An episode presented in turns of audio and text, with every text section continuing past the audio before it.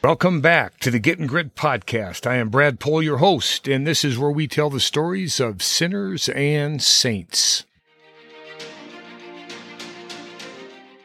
Does ace trump the king? Who is the poor? The one who has no treasure or the one who sees that they have not treasure enough to give any away? Yet some built from orphan beginnings. Are we not children of the Most High God, as it says, the Spirit Himself testifies with our spirit that we are God's children. Our treasure, therefore, is in heaven. Gentlemen, place your bets. Andrew Jackson was born in the Waxhaws region of the Carolinas. His parents were Scots Irish and had immigrated from what is now present day Northern Ireland. They had immigrated to North America, to this region that straddled the border between North and South Carolina called the Waxhaws. Jackson's father died in a logging accident three weeks before his son Andrew was born. As a young boy, Jackson was a tough kid, willing to fight, always concerned about his image. At a fairly young age, Andrew and his brother Robert were captured by the British during the Revolutionary War in 1781. When Andrew refused to clean the boots of a British officer, the officer slashed at the youth with a sword, leaving him with scars on his left hand and head, as well as an intense hatred for the British. The two brothers were held as prisoners. They both contracted smallpox and nearly starved to death in captivity. Yet their mother Elizabeth was able to secure the brothers' release. And within two days of arriving back home, Robert was dead from the smallpox, and Andrew was in mortal danger. Andrew's mother nursed him back to health, and then she volunteered to help some soldiers who had contracted cholera and died from the disease herself. She was buried in an unmarked grave.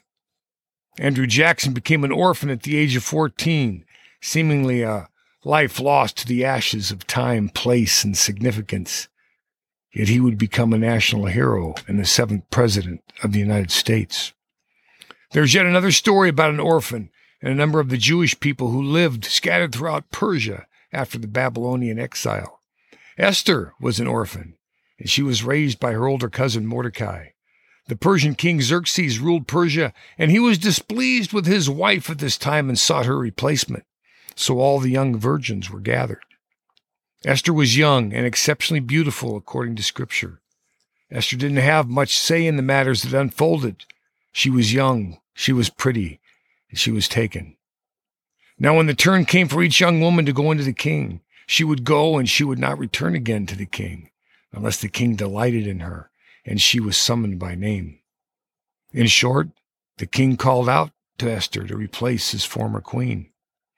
Soon after these events, Mordecai, her cousin, and now addresses the newly crowned queen. He learns of a plot fashioned by Haman, the king's advisers, to kill all the Jewish people in the kingdom. So he sends the queen a message telling her to throw herself before the king and beg for mercy on behalf of her people. Now, this wasn't as easy it may have sounded. Esther knew that anyone who approached the king without first being summoned was killed, unless the king was in the mood to extend his scepter and spare their life. What Mordecai was asking her to do could have easily been the last thing she ever did. But Mordecai said, Do not think to yourself that in the king's palace you will escape any more than all the other Jews. And who knows whether you have not come to the kingdom for such a time as this? So Esther, Mordecai, and the Jewish people fasted and prayed. Can anyone master their faith without this? Then Esther went before the king. He heard her case and granted her requests. God's people were saved. God used both Mordecai and Esther in a powerful way. When you spend a moment thinking about the two stories of Andrew and Esther, at one time both were poor as church mice. Both rose from life's wreckage to have great treasures. One was willing to give it all away. Let go of your perceived circumstances and lay hold of the power that every person is capable of something far greater than they or their present circumstances may expect. Because our real treasure is God's gift of grace. But we must allow Him to use us.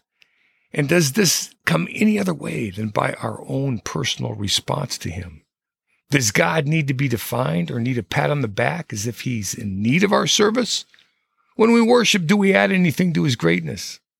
Jimmy Akin, the Catholic apologist, would say, We only allow his grace to work into us when we are transformed more into being like Him. So it's to our benefit that we worship God. Therefore, if you want to live a fully human life, if you want to truly live as a child of God and flourish by His grace, then yes, we are called and bound to worship. The tenets of true worship make this clear that we know we are standing in the presence of the all powerful, all holy God. That should cause us, in some immediate natural sense, to have a great sense of reverence. That I am a human creature who has been made a son or daughter of God, and God has called me to fellowship with Him, to worship Him, so that I can know what it means to be a child of God and be a part of His divine and royal family. I am compelled, therefore, to lay down my life in service to Christ, and in, a, in that act of love and oblation, He blesses me with His grace, and I am made a better creation, a new creation. Maybe a redeemer of my people, maybe a better father, maybe a better mother, maybe a better friend. From ashes to royalty, out of the wreck I rise. If faith is cultivated, it will achieve mastery. Given all men in all walks of life, even a one eyed man is king in the land of the blind. And do not yourself play the king in fear that someone else will play the ace. Your election as a child of God is not governed by chance, but by the one who is higher than the heavens. Chris Tomlin wrote, Here I am to worship, here I am to bow down, here I am to say that you're my God. You're altogether lovely, altogether worthy, altogether wonderful to me. Ain't it so? This is Getting Grit signing off. I hope you'll come see us at www.gritquest.com. Subscribe to this podcast on Spotify, Apple, Stitcher, Google, iHeart Podcasts. Blessings to you all. Dominus Vobiscum.